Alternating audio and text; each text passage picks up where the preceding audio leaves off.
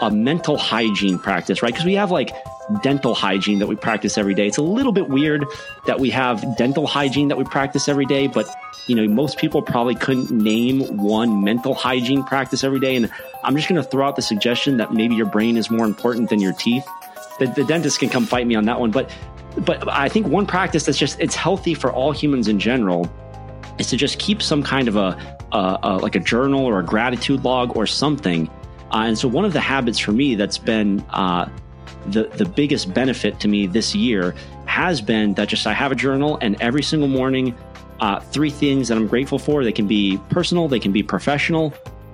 Welcome to Helium Podcast. I'm Christine Ogilvie Hendren here with Matt Hotze. On today's episode, we chat with author Matthew Kent.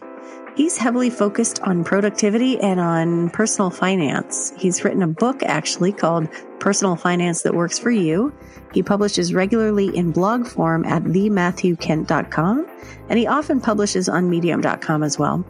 I know our conversation left me with lots of food for thought on my own habits and how I treat my own brain space. Yeah, for me, technology is both a hero and a villain.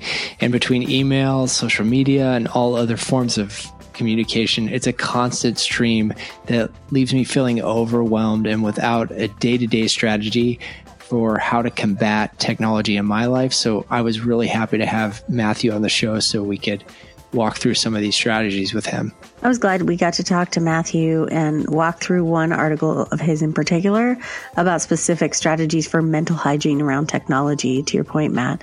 He's very focused person who is fascinated by applied intentionality. And he's distilled some very solid advice on how people can adapt and manage their relationship to all the noise that we are inundated with in our lives. Plenty of it in academia, but really any life that is hectic and uh, relies on using your brain. And also just how we can not add to this noise with technology and obsessive behavior around it. Um, I was particularly interested in the parts of it where we think we're solving a problem and maybe adding to it.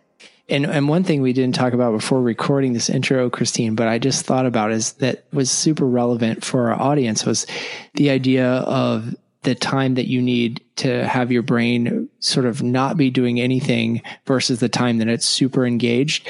And what happens with technology is that we, we remain engaged constantly, no matter what we're doing.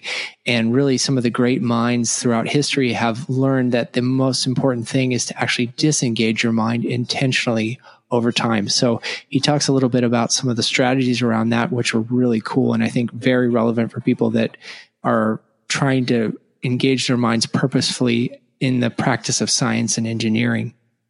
And the, the other thing that I wanted to mention is that if you listen to the end of the episode, uh, or you jump over to the show notes right now, he's actually very kindly curated a list of his most helium relevant pieces uh, from his medium.com publishing for our audience. So if you check it out on the show notes page, he's actually put all of the pieces that he thinks are most relevant to our folks in one place, which was very kind of him. So without further delay, let's get into our conversation with Matthew Kent. We're welcoming to the show today Matthew Kent, who is an author and entrepreneur. Welcome, Matthew. Hey, thanks, guys, for having me. I'm grateful to have this conversation with you today. Yes, we are too. Speaking of grateful, we really have welcomed you here for selfish reasons because we need your therapy and coaching. um, we really want to get better at navigating this world that we are in with all of these different you know, fragmented parts of it and competing things for the tracks of our mind. Um, and Absolutely. get out of our own way. And you have some very practical and extremely salient advice that we can't wait to pick your brain about. And then, you know, we'll record it for our listeners too. That sounds good to me totally selfish. This is like the most selfish podcast we've done so far, episode wise. I think, Christine, because I feel like this is a chronic problem for me.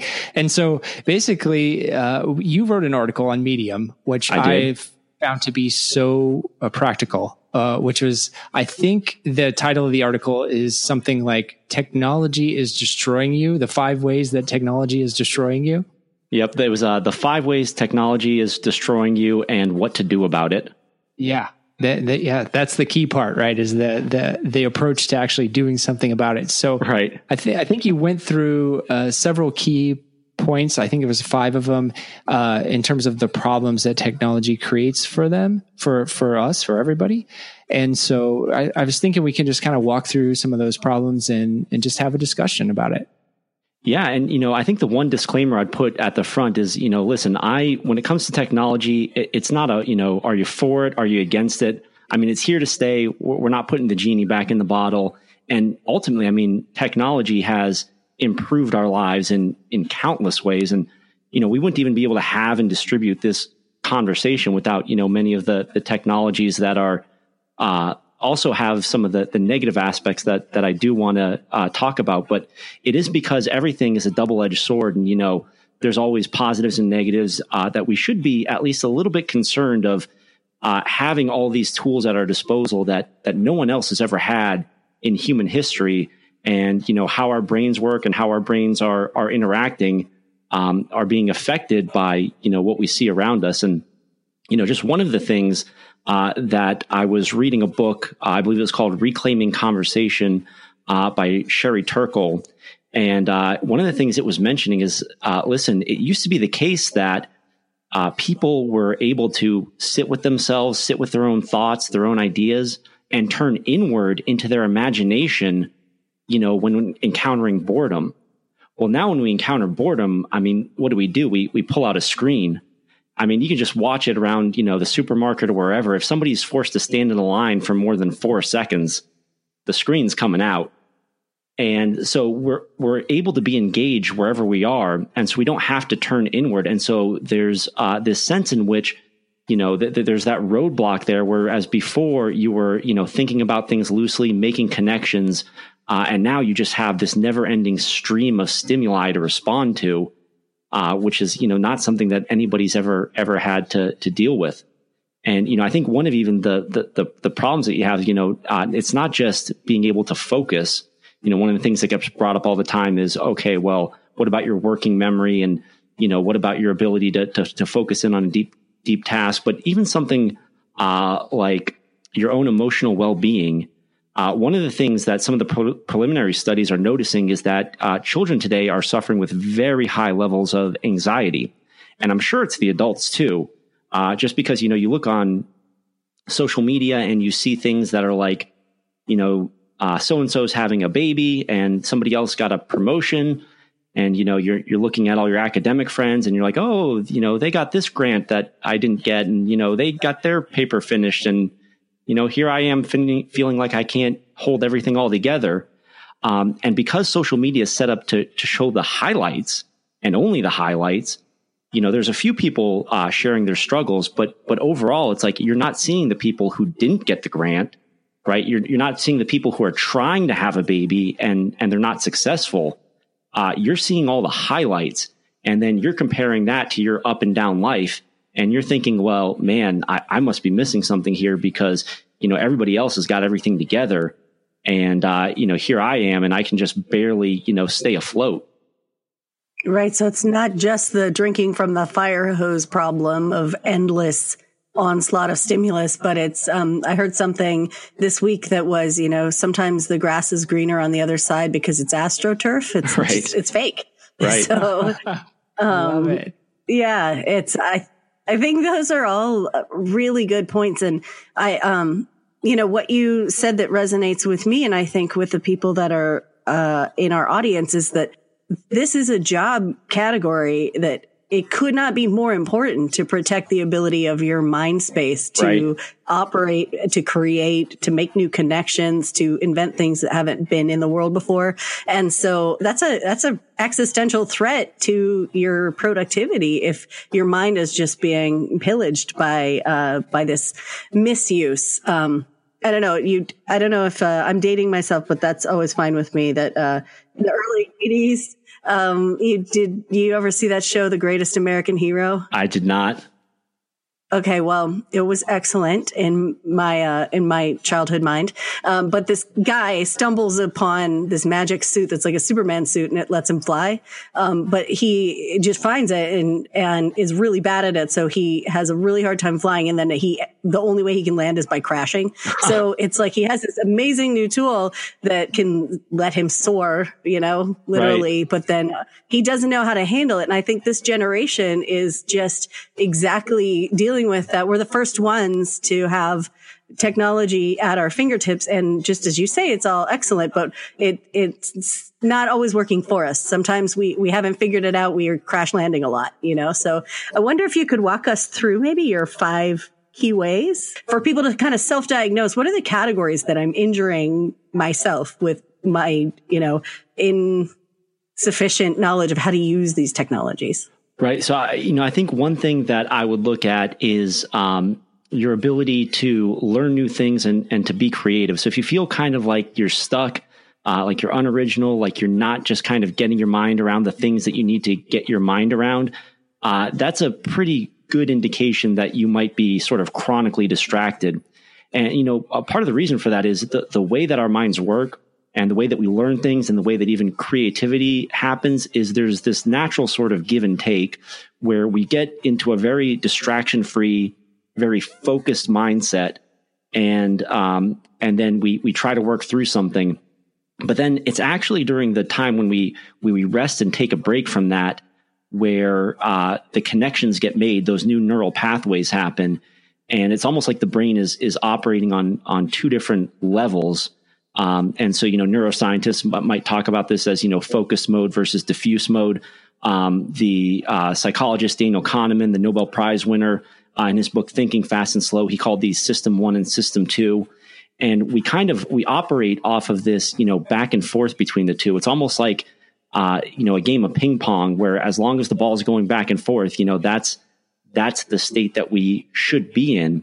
And what happens sometimes with our technology is that it provides distraction into our time of focus so that our brain isn't really able to go deep and so, you know, whether that's notifications on your phone, uh, whether that's, you know, trying to multitask, so you're checking email while you're also supposed to be writing a paper, um, or whatever it is, you know, you're, you're not focusing like you should be.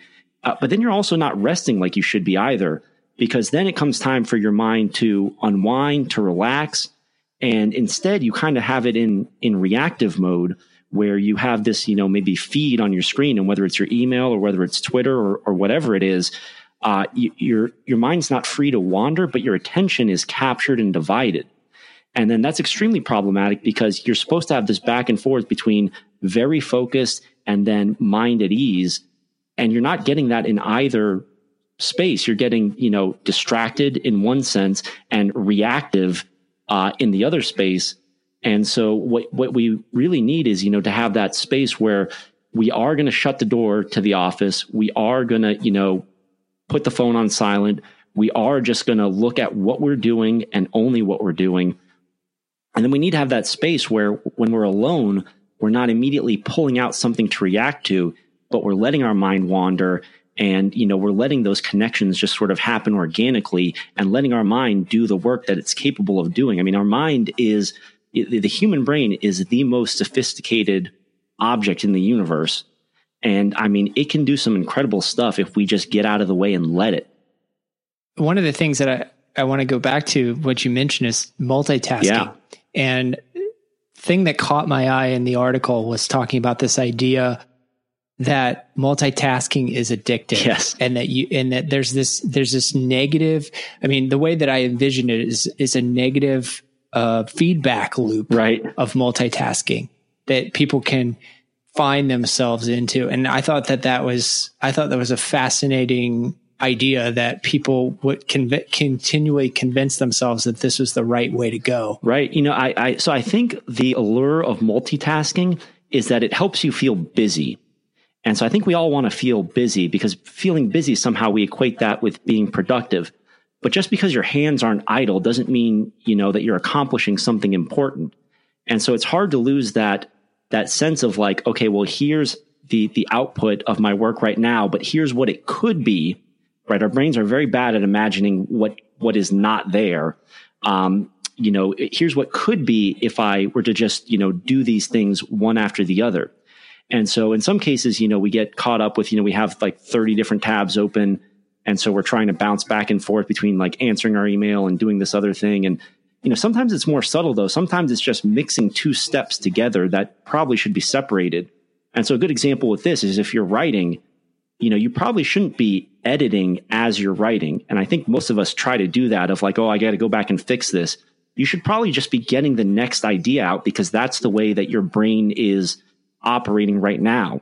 You can come back later and edit it.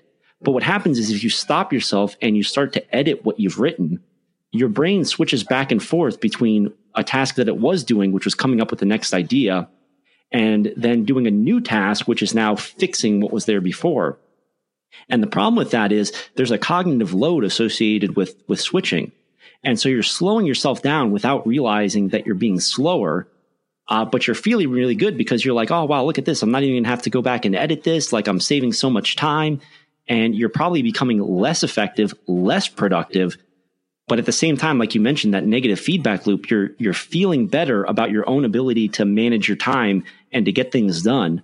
And so it, it's this sort of like perverse incentive that's happening um, where you're getting this dopamine hit, your brain's feeling really good, but at the same time, it's not being as effective as it should be. That's amazingly uh, resonant for me. Also, I'm I'm going to try to cut myself down from saying that word a hundred times because you're such a sensei for me right now. But, um, but, uh, I think in addition, sometimes people may not want the feeling of busyness. So you're describing me in every way, what, how my days happen often. Um, and I would say that for me, often the feedback loop is, really people pleasing. It makes somebody else happy if I answer their email right away. Right. It makes somebody else get what they need to get done. Right. And so for people that, you know, in their job want to keep up good relationships and, um, you know, serve other people well, it can be really easy to put what that other person would like ahead of what would be right for your focus. Right. So I think even if you're not getting the feedback loop of, oh, I feel really busy, I, it, you can still get into it because you're meeting other people's goals. Right. And, you know, I think with email, that's a, that's a really good point. Uh, and, you know, email is sort of like the original social media and it's probably the one that, uh, most relevant for, for an academic setting. But when you think about what your email really is, your email is a list of other people's agenda for your time right which which is fine and like you mentioned there there might be good reason for other people to want to have claims on your time and there might be you know incentive that you have to want to uh, then you know meet them and and and their demands uh, especially if it's like your boss it's like yeah you better re- reply to that email but at the same time you know there's this sense of uh, what technology does is it makes us reactive and so you have all these forces that are working together to make us react to things when really, I mean, what our brains should be doing and where we're the most useful and where we're going to have the most fulfilling and satisfying career is if we can figure out a way to most of the time have our brains be proactive and productive. Uh, so we're not reacting to everything that the world is throwing to us and just responding, but that we're contributing things to the conversation, uh, that we're pushing forward new insights, that we're doing real work that we can be proud of. And so, uh, yes, there's a sense in which, you know, there's always got to be this, this digital communication. Um, but at the same time, it's like we just need to be careful because we need to make sure we have enough boundaries set up that we know that we're, for the most part, making progress. Uh, and then everybody else can kind of, that's a secondary thing. And, and I want to shift a little bit to toward approaches here, but sure. I, I don't want to miss. I don't want to miss. And we've touched on some of the approaches already, but I want to get into those because that's the most, I think, the most practical thing that people can take away from this. But I, I want to touch on another problem, which I think actually relates to academia, uh, the the problem of empathy going right. down, right? Because you, you, everything is just a digital i mean even if it's a picture of a person it's just a dig, digital object in some ways and that this idea that you're de- almost like dehumanizing people because you're just interacting right. with a screen so I, I wonder if we could talk a little bit about that because i think it's i think academics have to deal with this problem right. as well. You know, I, so empathy is a huge issue, and that's another one where the, I, you know the early studies have focused on children, but I'm I'm sure it's happening with adults as well. Of this this declining empathy as we go on. And when you think about communication, and, and you know the the digital technology has been great for communication because the speed of life has always been regulated by the speed of communication, and so email is faster than anything that's ever come before it, and it has the advantage of it doesn't have to be live. You can send the message and, you know, they get it on their own time. Um, but sort of at, at, each level that you add something more personal back in, uh, it becomes more possible to have real empathy. And I think the the real tipping point is the point at which you have eye contact. And, you know, I mean, obviously, you know, we, we intuit people's emotions from looking at their eyes and, you know, their eyebrows can kind of tell you the, the expression. Um, and so, you know, little children do this uh, all the time. You'll see them looking into your eye and, you know, even if you're a stranger that you, you, walk in and they'll kind of look at you and, and size you up and even like look right into your eyes. Um, and actually, so one of the things that psychologists have been studying for a long time, uh, and I, know, I think it was actually a novelist who, who coined this term. It's, it's the meeting eyes of love. And it's this idea that uh, critical to a child's well-being, uh, especially an infant, a baby, uh, would be the the eye contact that it, it makes with its mother. And so we we've had this idea that we've known about for a while that like, hey, eye contact is pretty important.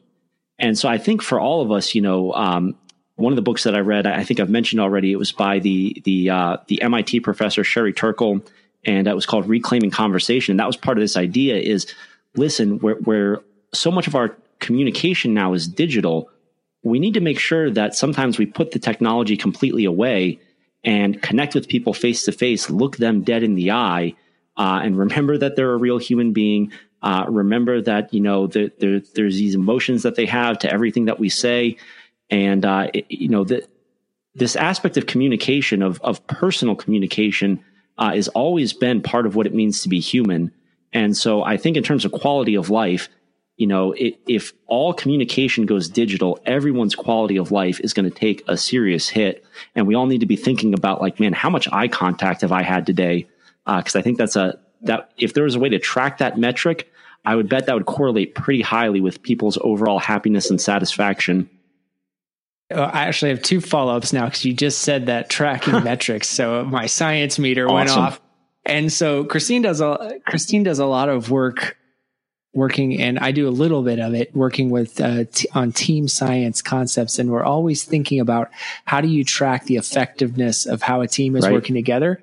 I bet if you could measure teams and compare the amount of eye contact that might be correlated between different teams that might be correlated with the effect effectiveness of the team. I, I mean, totally want to do that. I've so far just been be measuring laughs. Like for me, how many laughs there are in a meeting is a metric, and I kind of keep a little yeah. nerd tally because um, just. But it's a different measure. Eye contact is is an, a wonderful, I don't know, rehumanizer, right?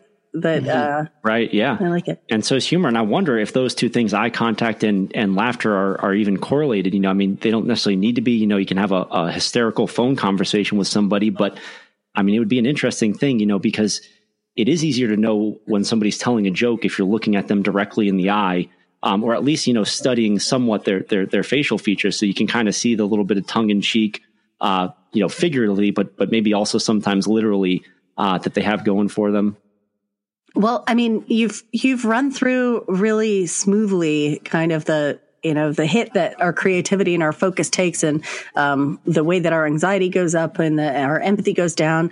Um, one other thing from your article that i would love to uh, get your guidance on for our listeners of course um, is contentment.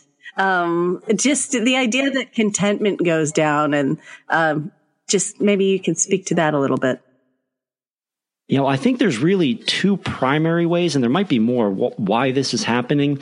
Uh, and I think one of them is just the comparison thing. And I think I hit on that a little bit earlier, where you know you can look and see somebody else's highlights, um, but at the same time you're stuck with your own up and down reality.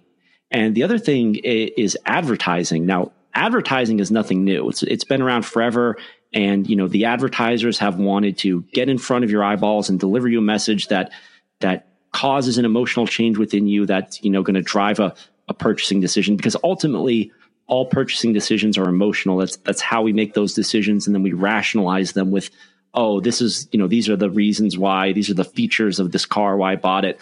But really it's just because you know the commercial made it look cool. And um, like all of us when we buy an iphone let's face it you're like oh iphone is better than android because x. And really what you're saying is ooh shiny. And then you you know you came back and you you came back and you justified it to yourself.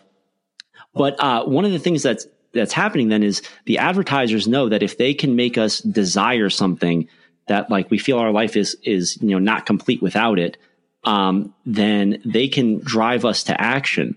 And one of the things with uh, the technology and the rise of particularly like social media is that there are companies like Google and Facebook that basically own like all of our data. And so that happens when you sign up. You you you agree that like yeah, you guys can use all this data and sell it to people and do whatever you want with it. And so that literally is Facebook's, you know, that's their business model. Is they say, "Hey, we have a bunch of users and we have their data. So if you want to advertise to somebody, you know, not only can we say you're going to advertise to X many people, but we can say you're going to advertise to X many people who have this interest, who have visited this page, who are this age, this gender, because we have all of their data.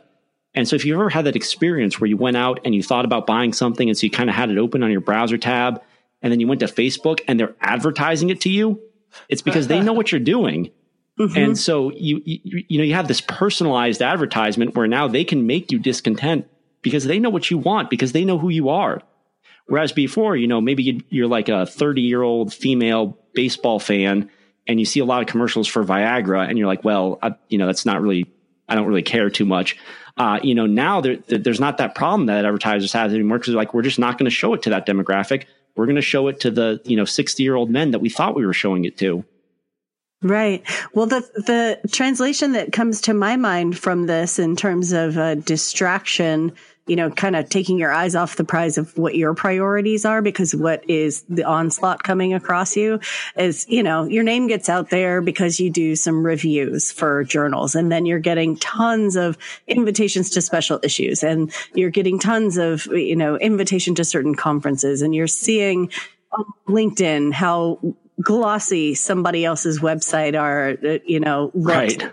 And there are a million different indications of everybody else's success because we, we need to build that up. So feeling like you're always behind, I guess, is a, is a big danger, not only from the technology, but just the culture of academia. So just kind of putting the blinders on and being intentional seems like a good takeaway. yeah, putting the blinders on is definitely key. And, you know, reminding yourself because, you know, it's easy to do that. You look at some other professor's website and you're like, man, it's sleeker than mine. And okay, but how sleek your website is doesn't really determine how good the content is. And some people don't even notice that stuff. You know, you're noticing it because you're comparing. You know, somebody else who visits your website isn't comparing. They're just visiting your website. Um, and then, yeah, so there's that, that one, you know, aspect of perspective. And then there's also the aspect of like, listen, sometimes we just got to put this stuff away and say, uh, you know, I'm going to go and, you know, just be happy for what I have. Uh, I think that for academics and really for all people in general, uh, one practice that's just a healthy practice, uh, I'll call it a, a mental hygiene practice, right? Because we have like dental hygiene that we practice every day. It's a little bit weird that we have dental hygiene that we practice every day, but you know, most people probably couldn't name one mental hygiene practice every day. And I'm just going to throw out the suggestion that maybe your brain is more important than your teeth. Um, but, I mean, the, the dentist can come fight me on that one, but, but I think one practice that's just, it's healthy for all humans in general is to just keep some kind of a, a, a like a journal or a gratitude log or something. Uh, and so one of the habits for me that's been uh, the the biggest benefit to me this year has been that just I have a journal and every single morning, uh, three things that I'm grateful for. They can be personal, they can be professional. Uh, it doesn't matter; just has to be three, and it just can't be whatever I said yesterday. I can repeat because I I do want to make sure that I'm like very grateful for my wife and I'm going to indicate that, but just can't be whatever I said yesterday. Uh, and it's really simple and, you know, probably takes just as long as brushing your teeth. Um, but it's one of these things that that's so critical to your own well-being and your own ability to say, uh, Hey, I could be discontent. I could go out and start playing the comparison game, or I can be grateful for what I have and, and move on. Yeah. I mean, I think that's related to, uh, you know, one of the approaches that you suggest in the article, which is, I mean, it may be a, a mini tech free space, but it's a tech free space where you're using physical pen and paper yes. to, to create your, you know, to create at least a, a space where there's no phone involved and there's not right. any pinging or reminders or notifications. So just that alone is probably worth, worth doing no matter what you're writing. Absolutely. Yeah, I, I, think, and I, I, do think I mentioned this in the article. I think one good practice for everybody, and especially you know academics, is to get out a physical notebook. It can be expensive. It can be cheap. Doesn't matter. In the morning, you know, wake up a little bit before you need to. It can be just five or 10 minutes and, you know, go through, like I mentioned with the gratitude, just three things that you're grateful for. And then no more than three things. Uh, and really, I would even say maybe one is best for this uh, that you really want to accomplish that day. So, you know, we all have a bunch of things that we could be doing. We all have a bunch of things that we want to be doing. Um, but what one thing could you do to win the day? If I got this done, today's a win. Um, and that helps you start out the day from a more proactive uh, space. And right, so you don't have the the email up in front of you. You know, you're not typing this on a computer. There's no chance that some notification goes off and that you're distracted. Uh, it's just you turning inward, uh, you know, analyzing. I believe uh, I think it was Charles Duhigg, the the author of Habit. He had a quote that I heard one time that I really liked. He said that um, the most successful people tend to be those that are um, the best at identifying their deepest, most important desires. And so I think that's a practice that we should all have is like, what really are like my most important desires? Like, what's the thing that I need to be doing today? Um, and so I think, you know, that time in the morning, uh, you know, having time that you turn inward, having time that you, you know, sort of set the foundation of gratitude and then set the direction uh, with what your priority is, I think can be a really powerful practice for a lot of people. One of your approaches that I thought was really related to academia because actually it's from a, well, to me, it's from a book that inspired this podcast, which is, is a book called Deep Work. I don't know if you reference it I think you reference in this this article. It's by Cal Newport, who's actually an academic yes. at Georgetown, and this book is really great. I can't recommend it highly enough for anybody, much less or much more for academics because he is an academic and he's also able to tap into some of these entrep- entrepreneurial mindset pieces. And in that book, I believe, and I hope I'm not totally wrong about this, but there, he talks about uh, these people that intentionally, uh, scientists who intentionally isolated themselves. Right. Isolated. And this is, this is in a time like, you know, hundreds of years ago where there wasn't this social media. There wasn't the technology that's just getting into your head constantly. They went out to like, you know, some house in the countryside and spent intentional time alone. Right. And so I wanted, I wanted to to mention that that comes from that book and it's kind of an inspiration for this podcast, but also, uh, you know, it really caught my eye when I read the article about this idea of intentional solitude. Right. And, you know, I, solitude, um, you know, all the great geniuses throughout history seem to have intuited this notion that like solitude is actually good for you. And, you know, you mentioned the, the, the academics and the scientists, uh, and also, you know, one group that's discovered this is is the writers and the novelists, and uh, so the the fiction author Neil Gaiman, for instance, um, you know, when he says that he's struggling with writer's block, he's like, "Well, I just got to go make myself bored, and so I'm going to go get a cabin in the woods and just forget everything."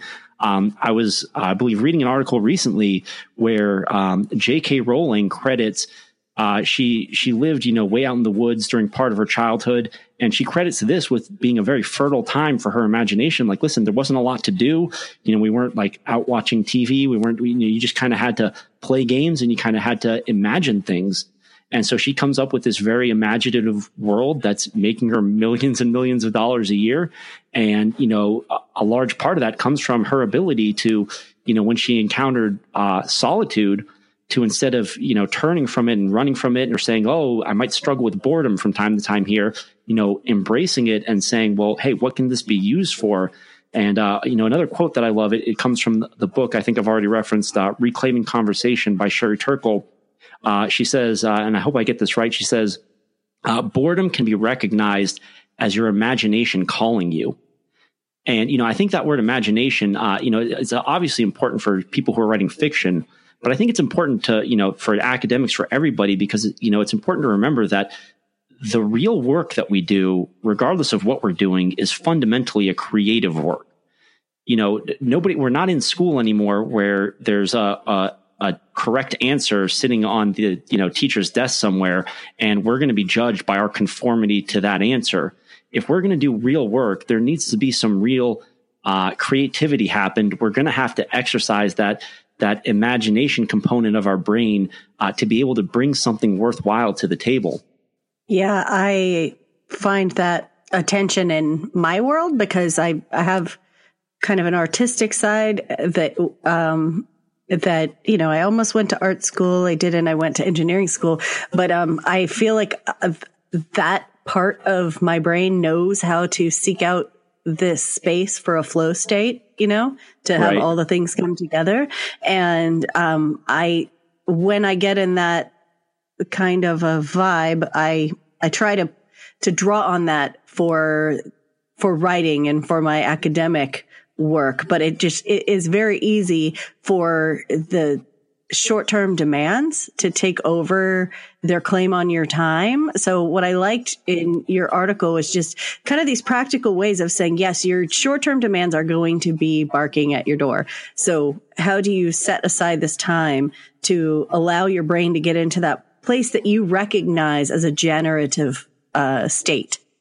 Right. And so, you know, I, I think we, we've talked about the, the morning and, you know, I think starting out right, uh, one thing to bookend it is I think it's important to, to end each day right and to end each day without, you know, all of your, your sort of cares and concerns and without looking to some external stimulus, but to really have that unwinding time.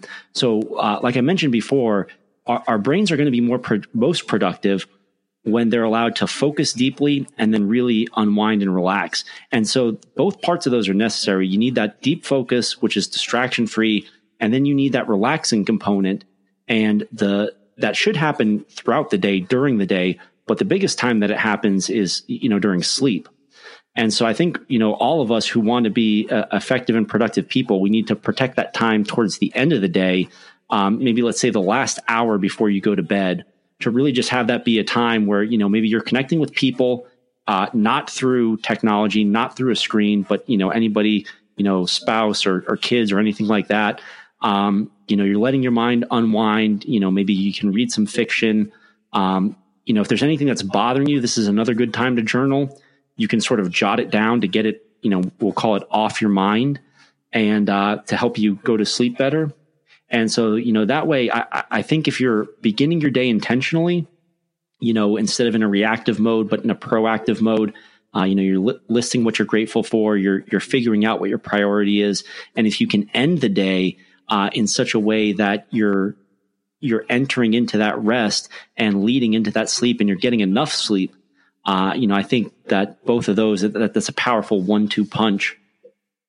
Yeah, and I think for the the folks who are maybe addicted to checking off to do lists, you can just say that this is, you know, putting your brain into this restful state is part of your brain maintenance. It's right. a mental hygiene step. You're doing the right thing. It's, it's actually productive. Yeah. So there's actually, that's the subject of an article that I, I, uh, just I can't remember if I published it today or if I scheduled it today to publish later on medium.com. I was about this very thing. So I titled it something to the effect of, uh, here's the most productive thing that you can do with 10 minutes alone. And, and my thing was like, you can do nothing. Like that's a thing that you can do is you can, and you know, it doesn't have to necessarily mean that you like lie there um, you know, just, you know, totally still. Uh, of, you know, walking is one of the things that many people throw. Yeah. just, oh, I'm just going to lie there, do nothing. Um, you know, walking is actually one of the things that many people have found that like during this time of mental rest, you know, so even, you know, if you're, if you're off, you're working on a paper or something, you're locked in your office, you know, you're, uh, you're, you're going to be very stationary. And so it becomes this natural complement to like, okay, when it's time to let your mind unwind, get your body moving too.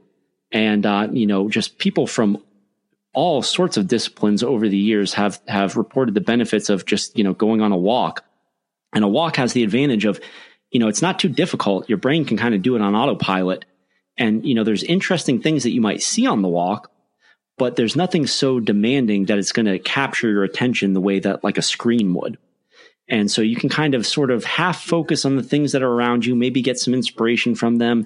Your brain can kind of relax, unwind, maybe sort of half be thinking about what you were working on.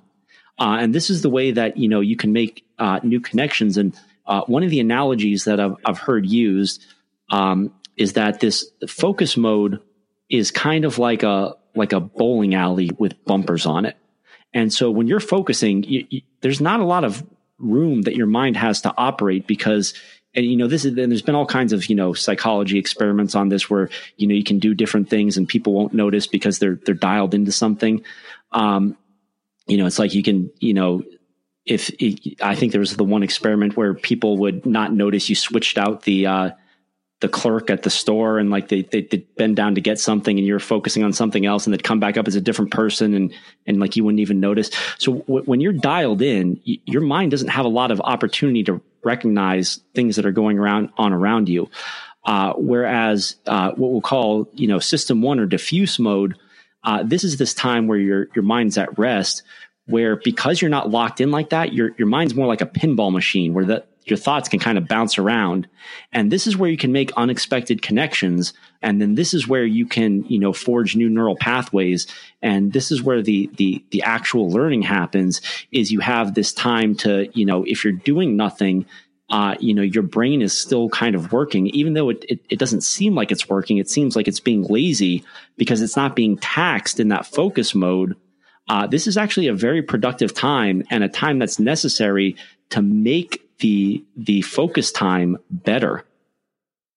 The whole thing that you are doing and putting intentionality around this is just sort of listing as a task st- stop with the tasks right. for a while you know? Right. Um that's uh, the anti-task. So um well i I really feel like we've learned so much from you, and I, w- I would love to um, maybe have you back on another time to talk about the book that you've written. Yeah, thanks. Um, and in line with that, um, would you like to just explain if our audience would like to know more about you, where they can find you, and um, other things they might be interested in that you have to offer? Yeah, sure. So um, my blog is thematthewkent.com. So that's T H E M A T T H E W K E N T.com. And I actually created a, a page uh, just for the listeners of your podcast. It's thematthewkent.com slash helium and so uh, I've got several things there. Uh, one of them is a free uh, PDF ebook of uh, a productivity guide that I wrote called The Ultimate Daily Checklist 13 Steps to Winning the Day. Um, and then there's different places where you can follow me on on social media. There's links for that. And then at the bottom, I included I think it's about four or five uh, recent articles that I've written that I, I think you might be interested in. You know, I write on a, a variety of topics. Productivity is one of them. You know, general health and well being, um, personal finance, and you mentioned my book, and uh, thank you for that. That was actually the the book that I wrote. My first book. Uh, I published it on Amazon Kindle, and uh, it's called Personal Finance That Works for You. And uh, just really, you know, I mean, money is one of these critically important topics that we don't talk about enough. And it took me a long time to get my head around it. And I wanted to share what I'd learned with other people. So, um, it was actually the fruit though of some of the strategies that uh, I've been describing. Uh, so, you know, it was before I wrote that that I was learning all of these things that we've been talking today about productivity. And so, you know, the the fact that I was able to write that book and get it published this year uh, wouldn't have been possible without the things that we're talking about today. Well, thank you, Matthew, for joining us. We really appreciate it and really appreciate you setting up a special page for our, our audience. I think that's really cool. You're the first one to do that. So thank you so much for, for being such a great well, guest. You're welcome, guys. Thanks for having me on. I really am truly grateful. I think it was a great conversation and uh, I really appreciate what you guys are, are doing. And I wish you guys the best of luck. Thanks, everybody, for listening to episode 17 of Helium Podcast. Today, we talked about technology and your life and your creative life and your professional life and how those technologies are always going to be there. It means that we have to think about ways that we can actively battle against those technology, technological intrusions, which means that you need to set aside time during your day to do mental hygiene. I love the concept of mental hygiene from Matthew Kent. It's awesome. I think he's going to have some dentists after him, but he'll probably have some brain scientists that are cheering him on to encourage people to do that kind of thing on a daily basis. If you want the notes from this week's episode, you can go to www.teamhelium.co slash episode 17. You can also go to Matthew Kent's special page that he set up for this episode, thematthewkent.com slash helium where he's put some articles that are of special interest to possibly to this audience. So we really appreciate Matthew setting up that page, coming on the show, really talking about his awesome ideas for how we can combat technology in our life. Another thing to note about this episode is that the music was provided by Michael Blake. He can be found at mblakemusic.com. And this show is produced and edited by me, Matt Hotze, and Christine Ogilvie Hendren. Have a wonderful day. We really appreciate all of our listeners. Please remember to hit that subscribe button on whatever podcast platform you're using. We really appreciate your support. Take care, and we'll see you in the next episode.